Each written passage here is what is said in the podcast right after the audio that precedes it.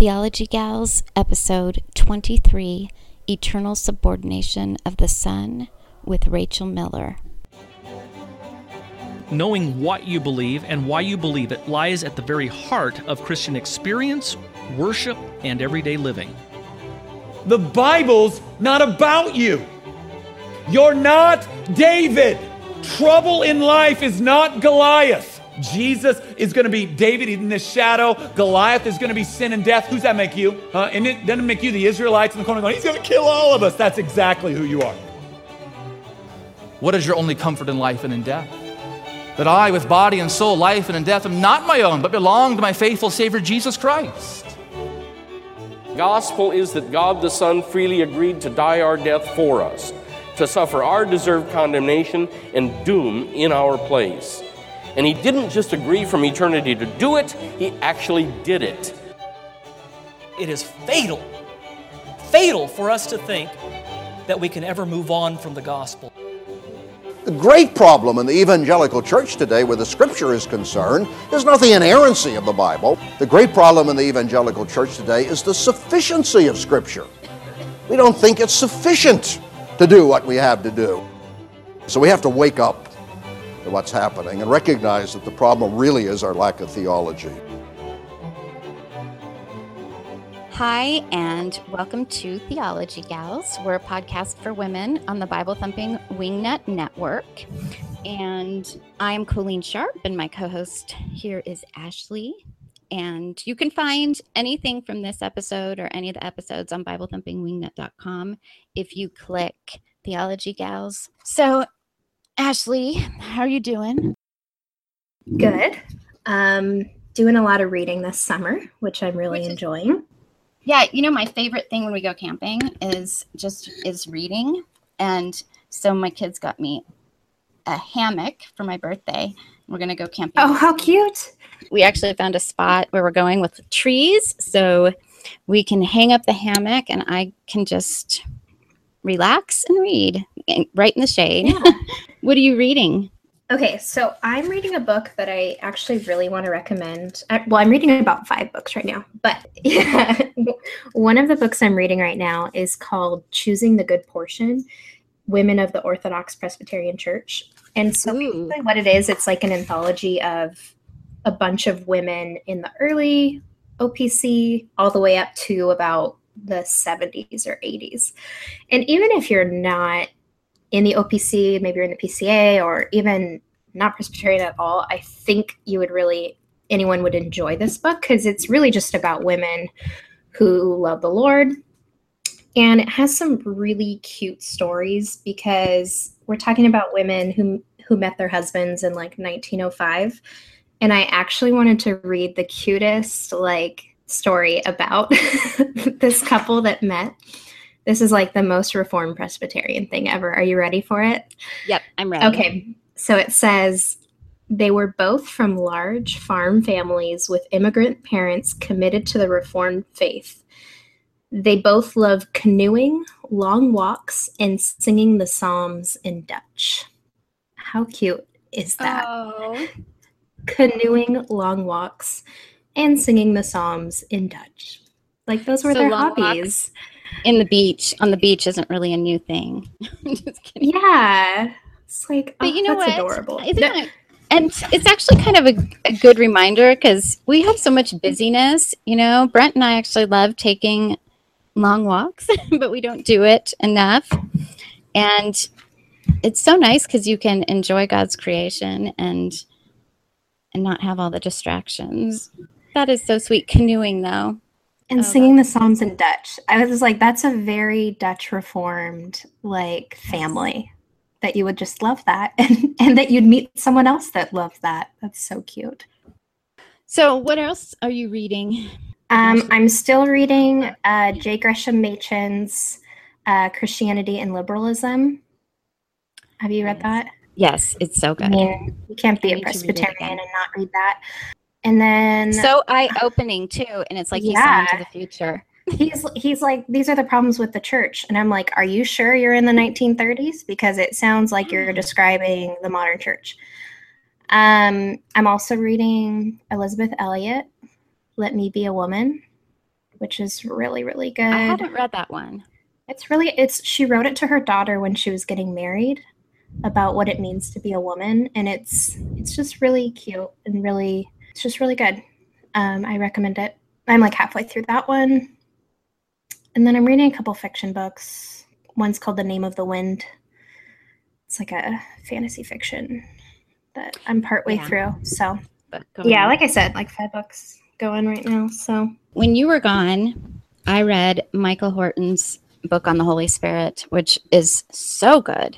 So, so, so good. So you have to read that sometime because okay. it is, it is excellent. I, I can't say enough about it. I just love it. Well, you know how much I like Michael Horton anyways, mm-hmm. but I like that. And then on our sanctification episode with Gary Edwards, he recommended The Gospel Mystery of Sanctification by Walter Marshall. And I just started that. Awesome. Um, so it's, but it's supposed to be like this classic on sanctification. And a few of my friends have read it and said it's just so excellent. So hmm.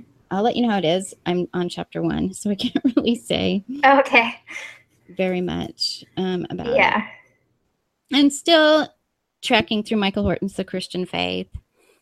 So um, I is that like his pace. systematic? Is that yeah. did he write like a systematic? Yeah. Okay.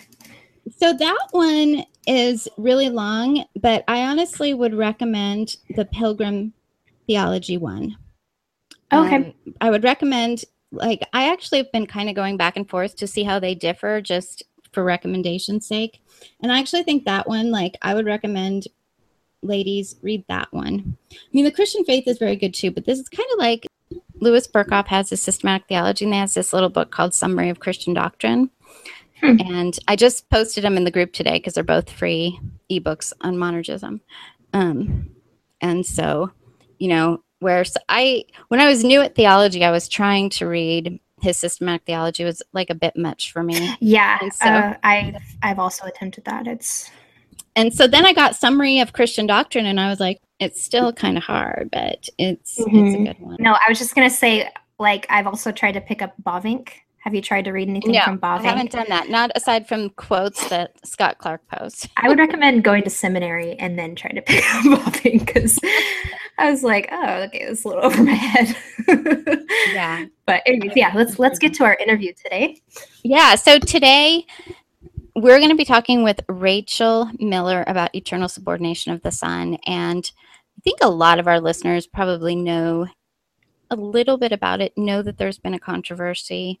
And we're only going to barely dive into what it is because it, there's a lot to it. I remember the Thinking Fellows podcast did an episode on it and they were saying, yeah, I read like twenty things and I'm not sure I even fully grasp it. And and those are theologians.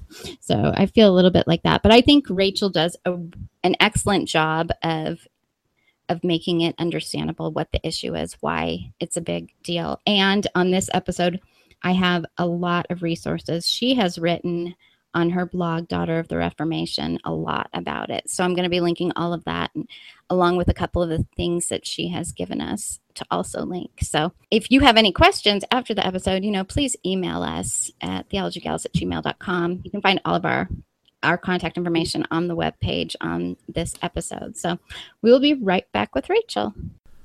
This podcast is a member of the Bible Thumping Wingnut Network. All right, welcome everybody to another podcast episode with Semper Reformanda Radio. Hi, welcome to Theology Gals. Welcome everyone to the Logical Belief Ministries podcast. Well, welcome to the School of Biblical Hermeneutics. Welcome everybody to Grappling with Theology. What is going on, guys? Shiner's Lights coming at you. Well, welcome to Slick Answers. Good evening and welcome to Conversations from the Port. This is the Council of Google Plus. Welcome, ladies and gentlemen, to the Bible Thumping Wingnut Podcast. The Bible Thumping Wingnut Network. ten podcasts, one network. Check them out. Bible Thumping Wingnut dot com. Striving for Eternity and the Bible Thumping Wingnut are happy to announce the Judge Not Conference, August eleventh and twelfth in Olmsted Falls, Ohio, at Olmsted Falls Baptist Church. Speakers include Phil Johnson, Mike Abendroth, Justin Peters, J D Hall, and Chris Roseborough. Also included is a debate at seven p.m. on Friday on the topic of the charismatic gifts, continuationism versus cessationism. You can register for the Judge Not Conference at judge not conference dot org.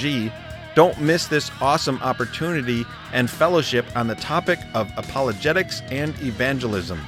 Judge Not Conference, judge not conference dot org. Register today.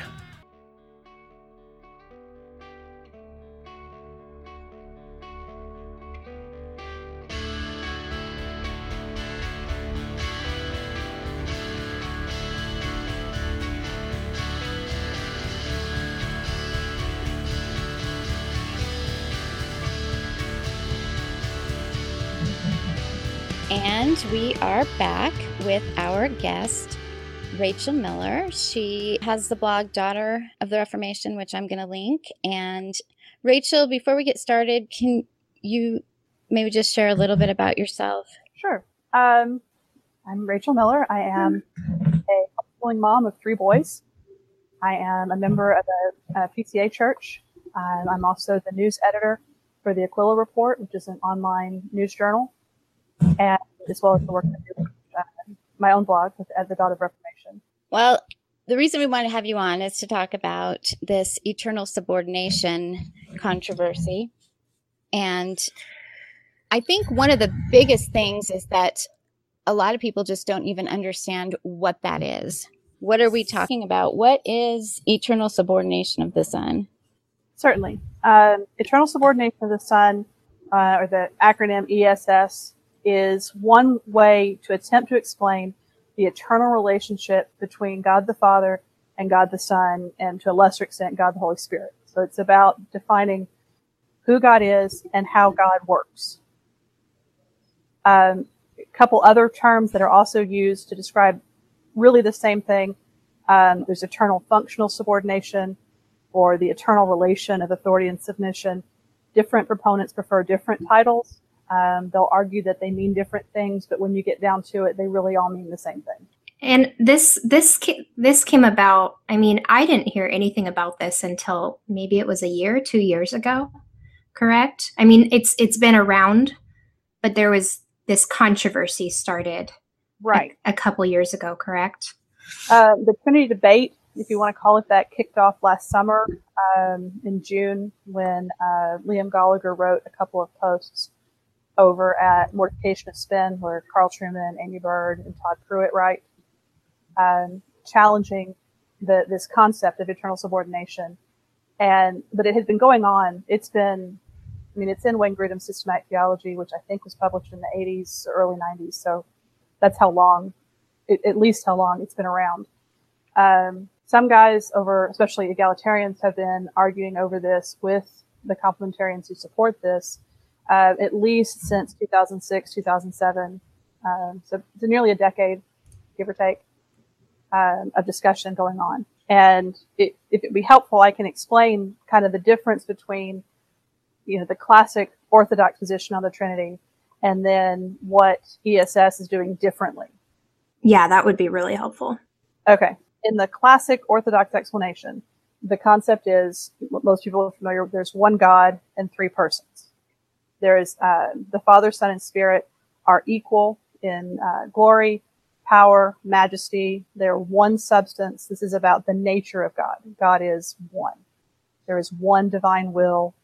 Um, it's about the unity, right? It's not three beings. You know, there's one God, three persons.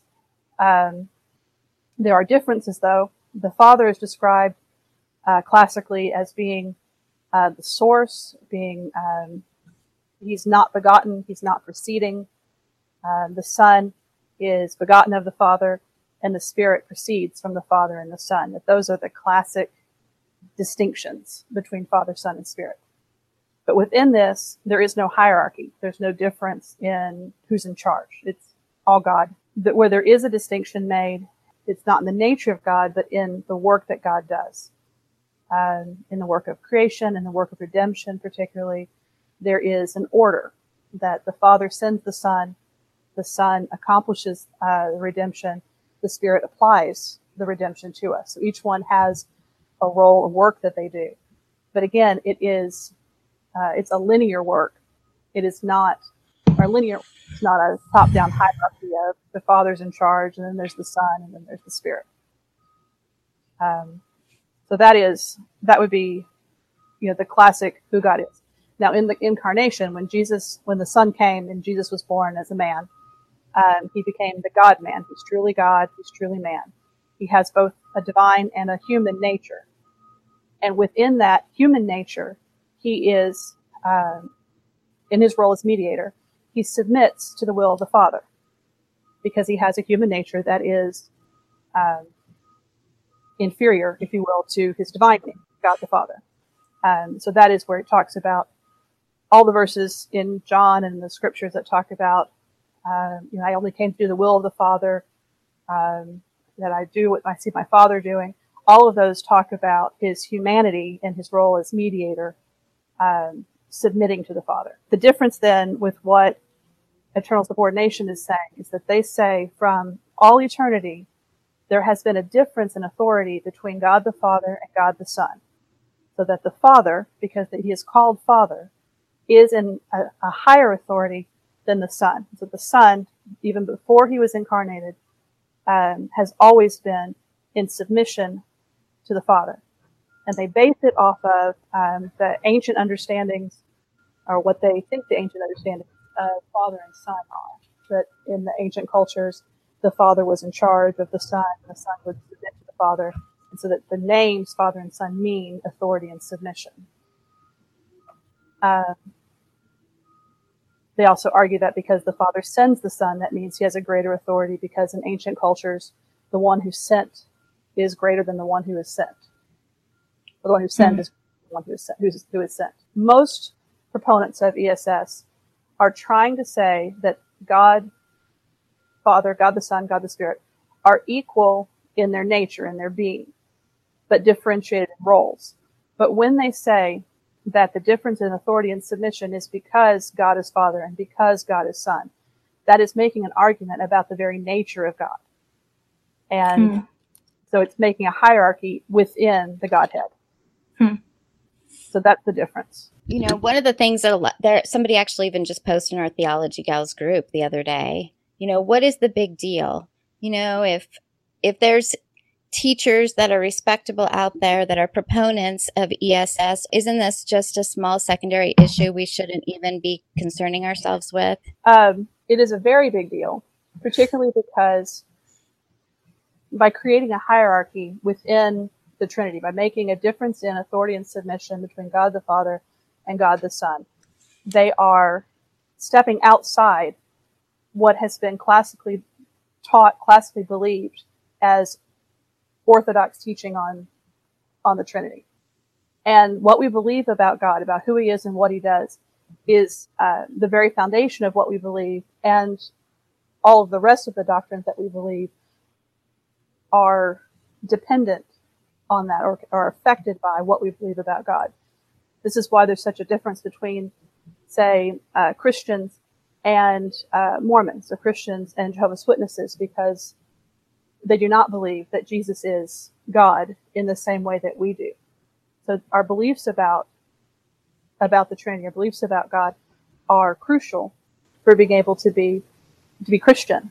So, for example, if you say that the the Son submitted to the Father for all eternity, this is separate from from his humanity, just that the Son submits to the Father, then he has, you're saying that he has to have a separate will, a separate divine will from the Father's divine will. And that means that there's more than one divine will. And the problem with that is that you run in danger of creating uh, three gods, or a tritheism. So it's hmm. there's God the Father's will, there's God the Son, Son's will, and there's God uh, the Spirit's will, and that they are not unified as one will, one God. As well, by saying that the Father is the supreme, the one in supreme authority, uh, Wayne Grudem also says that the, the Father is the one who should receive the most glory. And so mm-hmm. you have one part of the Trinity who really is the one who is in authority, who really is the one who receives the most glory, then really God the Father is the supreme God, and Jesus and the Spirit are are lesser in in their their divinity and their godship, their godness. And if Jesus is not a complete revelation of the Father, if he is not God completely the same as God the Father is, then his sacrifice, his death and resurrection, um, cannot apply to us in the way that Scripture says, because the only reason that he could be uh, a sacrifice suitable to pay for our sins is that he was truly God, truly man. He needed to be able to be God and man in order for his sacrifice to apply to us. And so if we're if we're monkeying around with what it means to be God, and monkeying around with um, or, or fooling with this idea that Jesus is somehow lesser in authority or less than fully God, then we are in danger of not being Christian, because we mm-hmm. don't believe in the sacrifice that he's given us, he's done for us. Right. So that sounds really serious. So I'm going to use the H word here. Um, would you say that E S S is a heresy? I know that's a very heavy word. One that we should be careful using. I, I don't yeah. think we throw it around needlessly. It carries a lot of weight, but the definition is of heresy, it's contrary to Orthodox teaching. And by definition, eternal subordination of the Son is contrary to the Orthodox teaching of the Trinity. It is a very serious heresy, because the heresies uh, that the church has dealt with on the Trinity were among the very first ones that the church, the early church, dealt with. So these arguments back a very long way.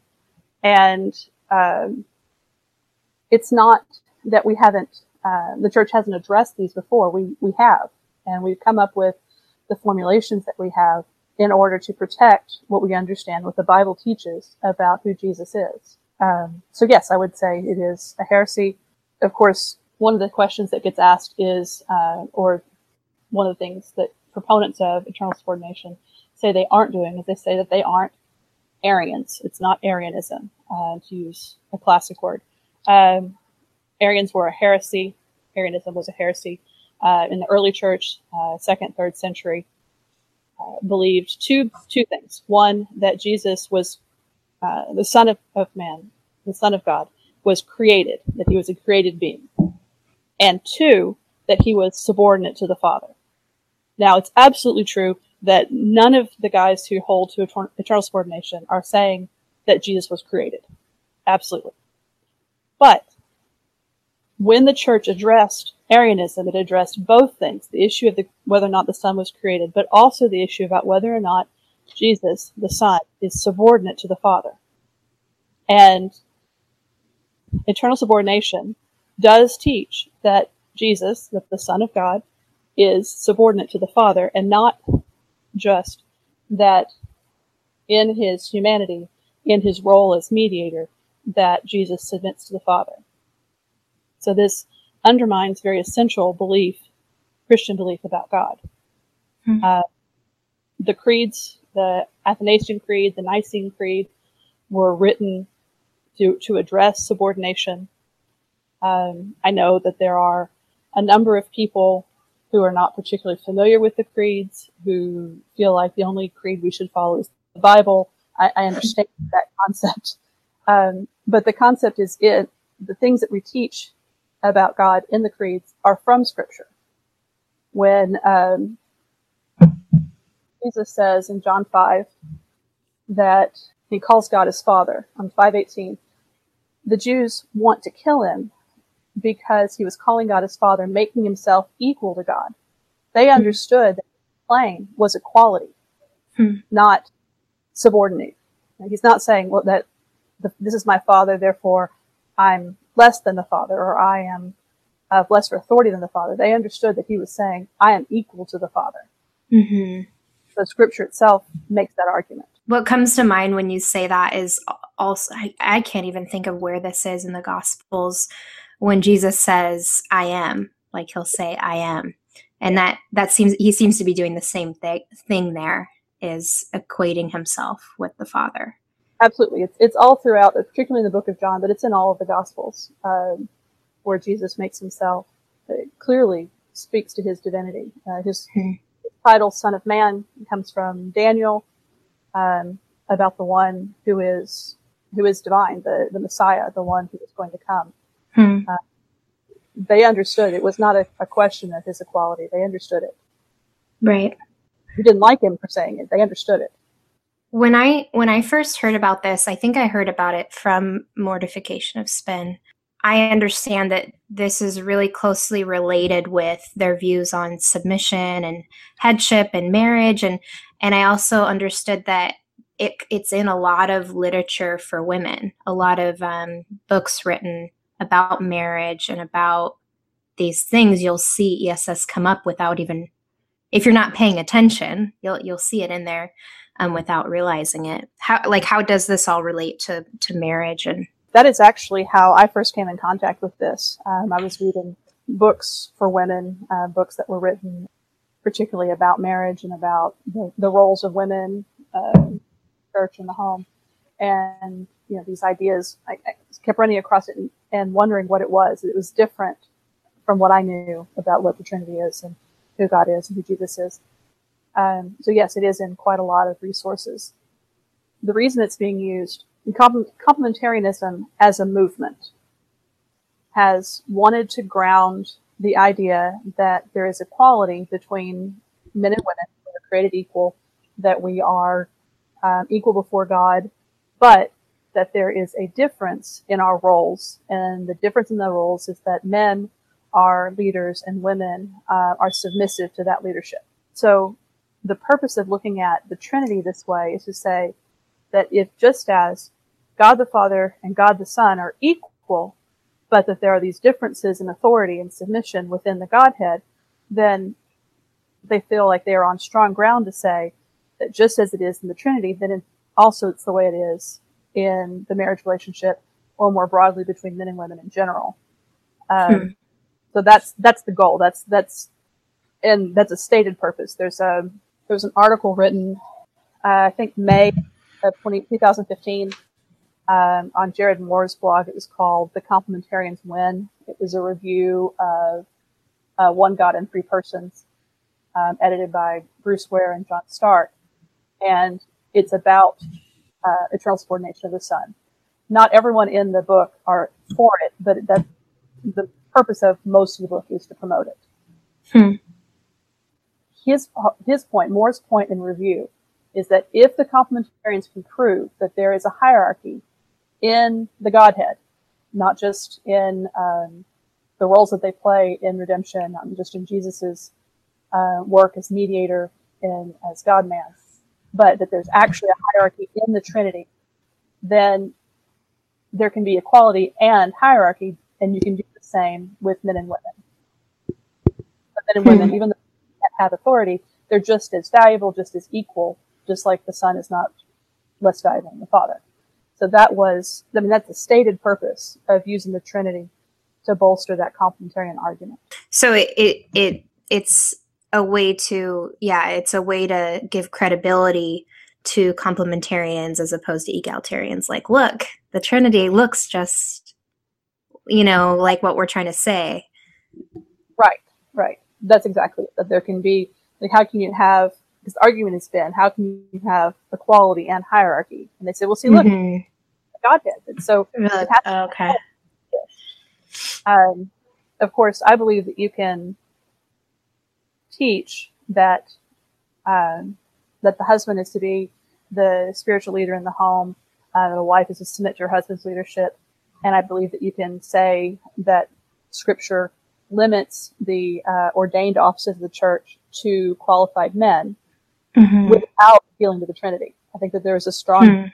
argument for both of those, and that by trying to appeal to the Trinity, trying to make this parallel, you're in danger of damaging our Christian faith and not actually supporting um, what the Bible teaches about men and women.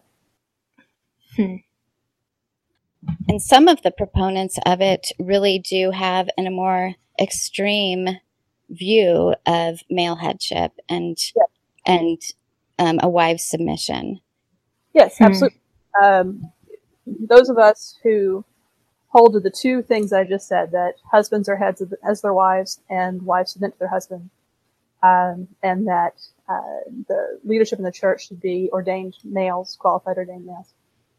That if you restrict it to just those two points, then we're called sin complementarians, or I think I saw narrow slice complementarians uh, this last week, because they want to apply those differences of authority to all aspects of life. And so you get um, convoluted arguments over what kind of jobs are okay for women to have, because are they going to be hmm. men? Um, or how can they be like a man's superior at work and still honor the fact that he should be a leader because he's a man, you know? Hmm. It's almost like women should be submitting to all men. Well, it, seem, it, it seems like it could go there. What what they say, even from the earliest complementarian sources, so from the early eighties, or sorry, mid-eighties, what they're saying is that they'll say, no, I don't think that all women should submit to all men, right? But then in the next breath, they say, but in every relationship between men and women, men should be acknowledged as the ones who are leaders, and women should submit to that, that should be responsive to that leadership, right? So it seems to me that they're saying, no, not all women should submit to all men, but all women are submitting to all men in every type of relationship, is a distinction without a difference, in my opinion. Right. As far as practically. Yeah, and I think that's kind of a dangerous mentality. It can lead to a lot of dangerous things. Well, it is. I mean, it's one thing to say that, you know, as a woman, I made a choice to marry a particular man, and I am, as his equal, equal before God, I am submitting to him and to his leadership as a choice that I make, right? That is one thing. It's another thing to say that when I when I go to work, I need to be careful that every man I'm in contact with are actually all leaders, and I need to be careful of how I I, I interact with them so that I don't demean their masculinity and make them less masculine and less leaders and hurt my femininity by not being responsive to their leadership. Those those are very different um, understandings of men and women. Hmm. You also have written an article saying farewell to the E S V, and in it you say, when I was researching eternal subordination of the Son, I discovered that the E S V study Bible notes strongly advocate for E S S. And you talk about why, where the E S V fits into this. Sure. Uh, there are men on the translation committee for the E S V who are proponents of E S S. Not all the men who are on the translation committee are, but there are men. Uh, most notably, Wayne Grudem um, is on the E S V committee, and he is also uh, one of the earliest proponents of eternal subordination. The E S V Study Bible, those notes, he was, Wayne Grudem was the editor for them. So the the notes are certainly colored by uh, eternal subordination. The text itself of the E S V does not show much evidence of eternal subordination. That it's, it's not like they've changed certain passages to strengthen it, particularly. The, the one issue that you would see, and I, I mentioned it in that article too, is that uh, the translators of the E S V have said, have chosen to use, like uh, in John three sixteen, for God so loved the world that he gave his only only begotten son. The E S V, I think, says one and only son instead of only begotten. That's a, it, it is a related issue, but it's separate from E S S. Wayne Grudem, uh, until recently, did not uh, believe that speaking of uh, the son as eternally begotten was an appropriate biblical category, and so he doesn't like the term. He's recently changed his mind on that. But um, there are a number of people on both sides of the E S S debate that prefer the translation one and only or unique. And so it's not necessarily an E S S. Uh, it's not necessarily an E S S argument or decision. Um, that is the, uh, I know some really strong uh, cr- critics of E S S who also think that uh, the word there translated one and only is, is the, the more biblically accurate translation, and it's not an issue there with E S S. Um, So, so really, aside from the notes in the E S V Study Bible, the te- the uh, text of the E S V is not a problem in regards to E S S. Uh, it's not, it's not been tainted as far as I can see um, by that issue. I have some other disagreements with it, but that's not it. That's not one of one of them. Hmm. I think because there was so much discussion for so long, somebody said to me recently, so is, is the controversy over? You know, it seems like it's over. um, not by a long shot. Uh, I certainly think that many people are ready to move on and talk about something else. Um, many people are tired of the debate and the discussion. But the fundamental problems are still there. It's still being taught. The books that are out are still very influ- influential. Um, the material is still being defended. Uh, even the uh, the changes in what they believe about uh, like a, like Jesus being eternally, or the Son being eternally begotten, uh, that Wayne Grudem and Bruce Ware have, have recently made, they still believe that there is a difference in authority between God the Father and God the Son.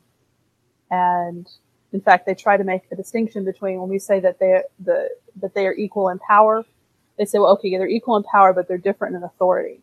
That power and authority are somehow uh, to be distinguished. Um, so it's it's still there. I mean, the proponents are still teaching it.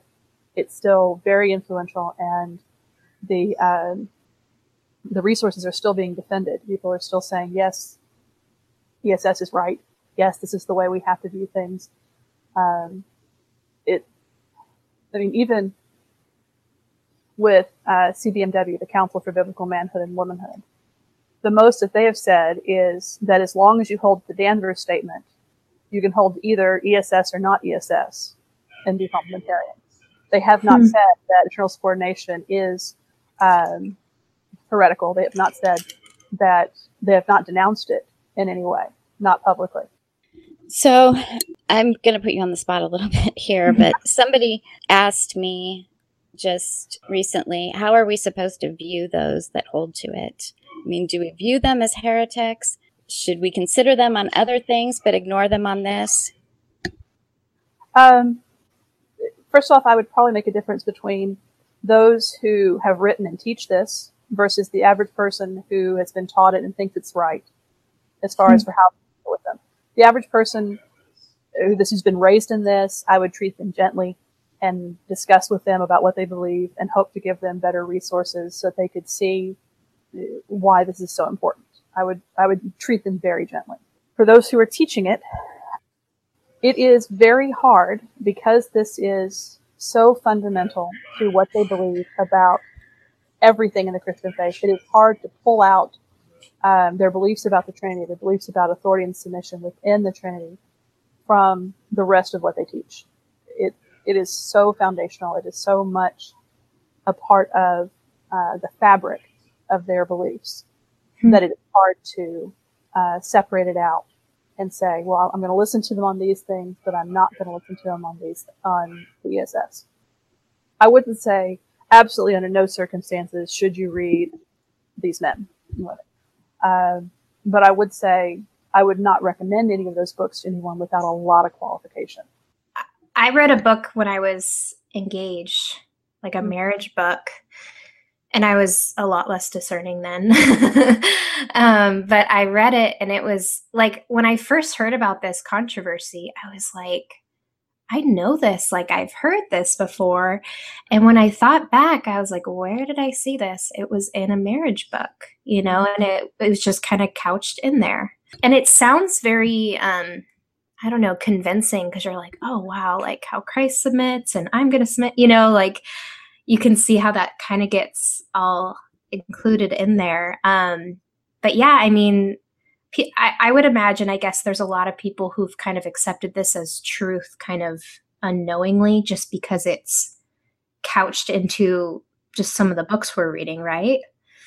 That's exactly the problem. It is literally in, it's in books for men, it's in books for women, it's in books for children, it's in books on marriage, and even more generally, it's not even just on marriage. It shows up over and over again in all of these resources. And yeah, it, it is easy to absorb in your reading without realizing what the problem was. And honestly, in the first one that I read, if they hadn't said something about describing the Trinity as three beings, I probably would not have picked up on it. But it was, that particular caught me, and I said, the, the what? But then I paid more attention to what they were saying about the rest of God. Right? And then, but even then, it was, you know, a relatively small portion of the whole book. Hmm. It would be easy to go by it and not realize yeah. what you'd read. Yeah. So it seems like, especially as women, if we're reading anything about marriage, about submission, we just need to be careful. Just sure. be aware, look out for it in what we're reading. Absolutely. Yeah. And I just wanted to tell our listeners, I am going to be linking all of the articles that Rachel has written on this. And you have even in some of your articles shown um, passages from different books where it is, mm-hmm. which yes. I think is really, really helpful, because when you read those passages, then I think you're able to better recognize it when you run into it elsewhere.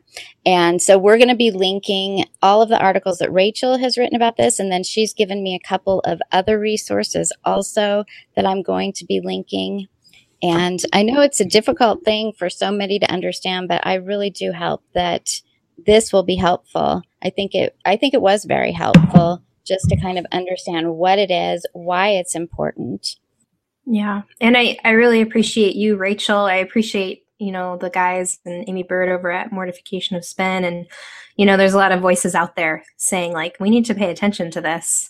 Um, so I really appreciate that. You're welcome. I and thank you. I, I think it's very important. I fundamentally, my main concern is for the men and women of the church, for the effect that this has on marriages, on families, on churches, on society. It really is my concern. It's not about scoring points in debate. You know, I'm not about who wins this, who wins that. I really care about uh, the people and the effect it has on them. Mm. Yeah. And, you know, I wanted to mention also, you were on Mortification of Spin talking about patriarchy. And I think I'm going to link that also, because even though it's a little bit different, I think that that's really helpful. It kind of does, I don't know, fits in somehow to this. Well, it's certainly connected. Um You'll find the term subordination in a lot of the patriarchy sources as well. Um, they're appealing to the same people. They're making the same arguments. Um, yeah. And it was it was certainly all in the same research that I was doing that I came across both. And I'm finding that a lot of young women seem to be, some, not a lot, I should say, some young women who are newly married are attracted to some of this, and even attracted to some of the things within patriarchy. And You know, you you know, as we do, that so many of the resources available for women today are lacking. A lot of them have just outright horrible theology. And so we appreciate what you're doing. We love your blog so much. It's so encouraging to see women who are writing and have, you know, sound theology. Thank you very much. I've been, um, the blog's been kind of quiet this summer. I've been working on a book. And so. One- oh, well, that's exciting. I was actually thinking, I wonder if she's ever going to write a book. I, I am, I am, and I'm dealing with uh, with a lot of these issues there, and addressing this, uh, and more, more broadly the concerns that I have, and that I see with what's being taught under the cover of biblical manhood and womanhood, about just how biblical it is, and again about it's my concerns about the effect it's having on people. Hmm. Oh, I look forward. I really look forward to that. Well, thank you again, Rachel. Thank you so much for coming on. And yeah, we just really appreciate it. So we will be right back. Looking for that perfect track for your next evangelism outreach? Look no further. At tract planet dot com, we have solid biblical tracts that are a breeze to hand out. They are beautifully designed and are the highest quality tracts available. With over eighty different designs in stock and literally hundreds more available by custom order, we're sure to have just the right one for you. You can get any of our items printed with your church or ministry information, or have us design a brand new tract just for you. We are committed to the solid biblical message of law to the proud and grace to the humble. Each tract is firm on the resurrection of Jesus Christ and the necessity of repentance and faith in salvation. Come check us out at tracked planet dot com and make sure you use coupon code B T W N at checkout for ten percent off your entire order. That's tract planet dot com, coupon code B T W N.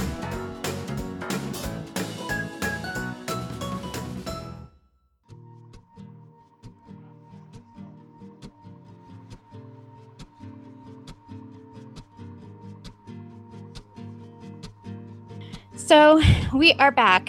Ashley, do you feel like you understand eternal subordination anymore? Yeah, I, you know, I think, and I think it's because I've been aware of it for the past year that I've kind of slowly, um, I mean, I, when I first heard about it, I um, was like, is that wrong? I don't understand. Like, I didn't understand the nuance, the nuance of it, you know, because I was like, but Jesus did submit to God and the Father, you know. You know, we see that when he was here on earth. So I'm like, but he does submit. So I don't understand, you know, but th- the more I listen to her talk and the more I read, the more I'm like, oh, okay. Yeah. I do understand. Right. Yeah. And I appreciate the history too. And going back to the early church, when we have these foundational doctrines of the Christian faith about the Trinity and, and eternal subordination of the Son separates from those Orthodox Mm-hmm. beliefs about the Trinity that we've had throughout church history. Right. Yeah, it's not good to stray from those. Right. So should and, we do our question of the week? Um, yeah, I actually have a bunch of answers. Well, but let's you and I answer first. Okay. It was, it was, what was your best yeah. meal? Well, the, it was, it was twofold. What is your favorite kind of food? And what, and, although I accidentally first wrote it in the group, what is your favorite food? But I'd asked on the podcast, okay. What is your kind of food? And what is the best meal you've ever had? Okay, so I told you that I have an answer to the second question, but I also have a funny story. So yes. I'll try to be quick. So first of all, my favorite type of food is Thai food, generally. I love Thai food. I love green curry. That's like my favorite thing. But um, I think the best meal that I've ever had was when I was in Italy.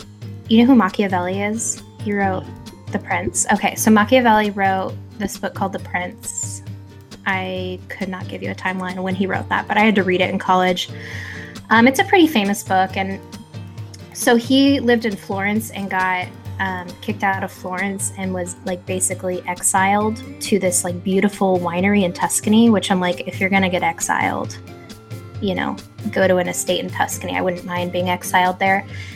And he wrote this book. Well, anyways, so we got to go to that estate and have dinner and wine and stuff there. And it was amazing. It was definitely the best meal I ever had. And they even brought out, so sorry if anyone's offended by this, but we they brought out like a pig that they were going to cook and like carried it around. And then we watched them like, no, no, no, no. It was already. Oh, okay. Yeah. No, that would be bad. Yeah, I wouldn't have liked that. So that was amazing. We got to eat where like Machiavelli was. And then my funny story is also when I was in Italy, every time I went somewhere, I tried to order a different kind of pasta. Mm-hmm. And so one of the last nights we were in Venice, I was like, ooh, cuttlefish. I've never eaten cuttlefish. You know what a cuttlefish is? So a cuttlefish is kind of like an octopusy looking thing. They swim like backwards. They like okay. propel themselves. Mm-hmm. They're really cute, but they're they're poisonous, so don't go near one if you see one. Okay. So anyway, so I ordered cuttlefish pasta, not knowing quite what I was gonna get. I figured it was like seafoody, mm-hmm. and they bring it out and it's black, like it's like like tar, you know. And I was joking. I was like, I think someone inked on my pasta because mm-hmm. it was it tasted great. And it tasted like seafood pasta, but it literally looked like tar because they're they have they're like octopusy things, you know, mm-hmm. like they have the ink or whatever. So everyone was laughing at me, and my teeth were all black too. If you order cuttle, if you order cuttlefish pasta, it's gonna look like someone just inked on your pasta. But I promise it's good if you order it from a good place. So for me. You know, we had this wonderful meal, although I can't even remember what it was, on our honeymoon in Hawaii. And it was at this estate. And all I remember was the dessert was some sort of like lemon dessert with this raspberry stuff drizzled on it. and it was like the most amazing dessert I ever had. And the meal was good too. I just can't remember what I had because hmm. it's been twenty-two years. But my brother-in-law made this meal one time for my sister's birthday, and it was beef and cooked it in some sort of wine, and you like light it on fire. You know, oh, sauce. Yeah, I've heard that of was that. Like, well, I actually have a funny story about that. I'll tell you in a second. But that that was one of the best things I ever had. And then he found this salad dressing, and you roast you roast a bunch of garlic, and then you make this garlic parmesan something dressing, and it's like my very favorite salad dressing. But I we had some people over for ch- for lunch after church one Sunday, and I'm like, it was after I'd had it when my brother-in-law made it, so I'm like, oh, I'm gonna make this. And our family room is next to our kitchen, so I'm standing in the kitchen and I'm about to light the wine on fire that the meat is in, and there's some people sitting in the family room on the couch, and one of the guys sees the fire and runs over trying to figure out what to do to put out the fire, not realizing that I had put on fire on purpose. That's pretty funny. So I'll read a couple things. Well, what is your favorite? Oh, you said Thai food. I didn't say mine. You know, for me, it's so hard because I, I love Italian, but I also love Mexican, and I love Asian food. So it's really hard for me to say a for sure favorite. But I'll read a couple things that we have. Oh, and by the way, I dislike curry. That's like the one thing I do dislike. But I'll say some of the things from our group. Seafood, lobster. We got a couple lobsters, a couple seafood. Tacos and eggs. And she Whoa. said, bonus for eggs and chorizo tacos. And I gave her a couple of my favorite chorizo recipes. Italian, enchiladas. Let's see. Smoked paprika chicken. Actually, speaking of chicken, I'll just share this really fast. Have you ever seen that thing where you take a chicken and you p- put it on top of, like, it's standing up on a beer can? Like, no. Beer can chicken or something? Okay. No. Seriously, best chicken I ever had that I've made at home. You pour out half the beer, you make this seasoning, you rub it all over the chicken, you put half of the seasoning into the beer can, and then you s- put the beer can, like, standing up. You put the chicken, like the inside of the chicken over the beer can. It looks like the chicken is standing up, and we grilled it for however long. It was truly amazing. So if you need something creative, yeah. look online for beer can chicken. It was just amazing. I do not like beer. We also like to brine our chicken in beer. I don't like beer, but it is amazing. So just have to share that little summer tidbit. So we need a new question of the week. I say it's your turn, Ashley, to choose one. Okay, um, question of the week. Next week, I want to know how you, okay, this is a really heated debate going on. I see it on Twitter. I see it everywhere. Okay. Do pineapples go on pizza, or oh, do they not? I'm going to ask that. Okay. Yeah, don't tell me now. Tell me next week. I'm not going to say anything. I'm not going to say anything. But... We, I don't know. We, we knew you were going to ask that. Okay. This might fracture our friendship. We'll see. We'll see. I'm just kidding. Okay, so you know what I'm going to do? I'm going to go in our group, and I'm going to do a poll, and we'll see a who poll. wins. Yeah. But but what I think is actually the right answer, so it doesn't really matter who wins. Yeah. I have, a, I have really strong feelings about this. So I have very strong feelings about it too, and we are split in our house on this too. Although I think I'm on the yeah. We side. Are also split in my house. Yeah, my kids. My husband and I completely disagree on this. Yeah, my husband and I completely disagree on this too. Um, can't wait to find out what you think. Okay, so we know marriages can survive this disagreement. Marriages can survive even when your husband is wrong on this. So, and just remember, there's two sides to a pizza. So you get what you, my husband does not like black olives. I love black olives, so we just get black olives on one side. There you go. If we get pepperoni pizza, and I want pepperoni and black olives, it's just one side. And thankfully, a couple of my kids like it too. So, well, we appreciate you ladies joining us. If you have any more questions about eternal subordination of the Son, we're putting so many resources on this week's. Go to the website, Bible Thumping Wingnut dot com, and click on Theology Gals. You'll see this episode. And if you still have questions, please write to us. All of our contact information is there, and maybe we will try to answer questions. questions or I can always write to Rachel and say I have no idea what the answer is on our next question and answer episode. we will we'll attempt to answer it, or we will talk to smarter people who know the right answer. And our voicemail is on there. Please call us and leave us a voicemail, because it would be so much fun to play your questions on the air and then answer them. Just seems like we're not, you know, we're not making them up and just reading them. Like a real person. Or I could just have my friends call in and ask. Yeah.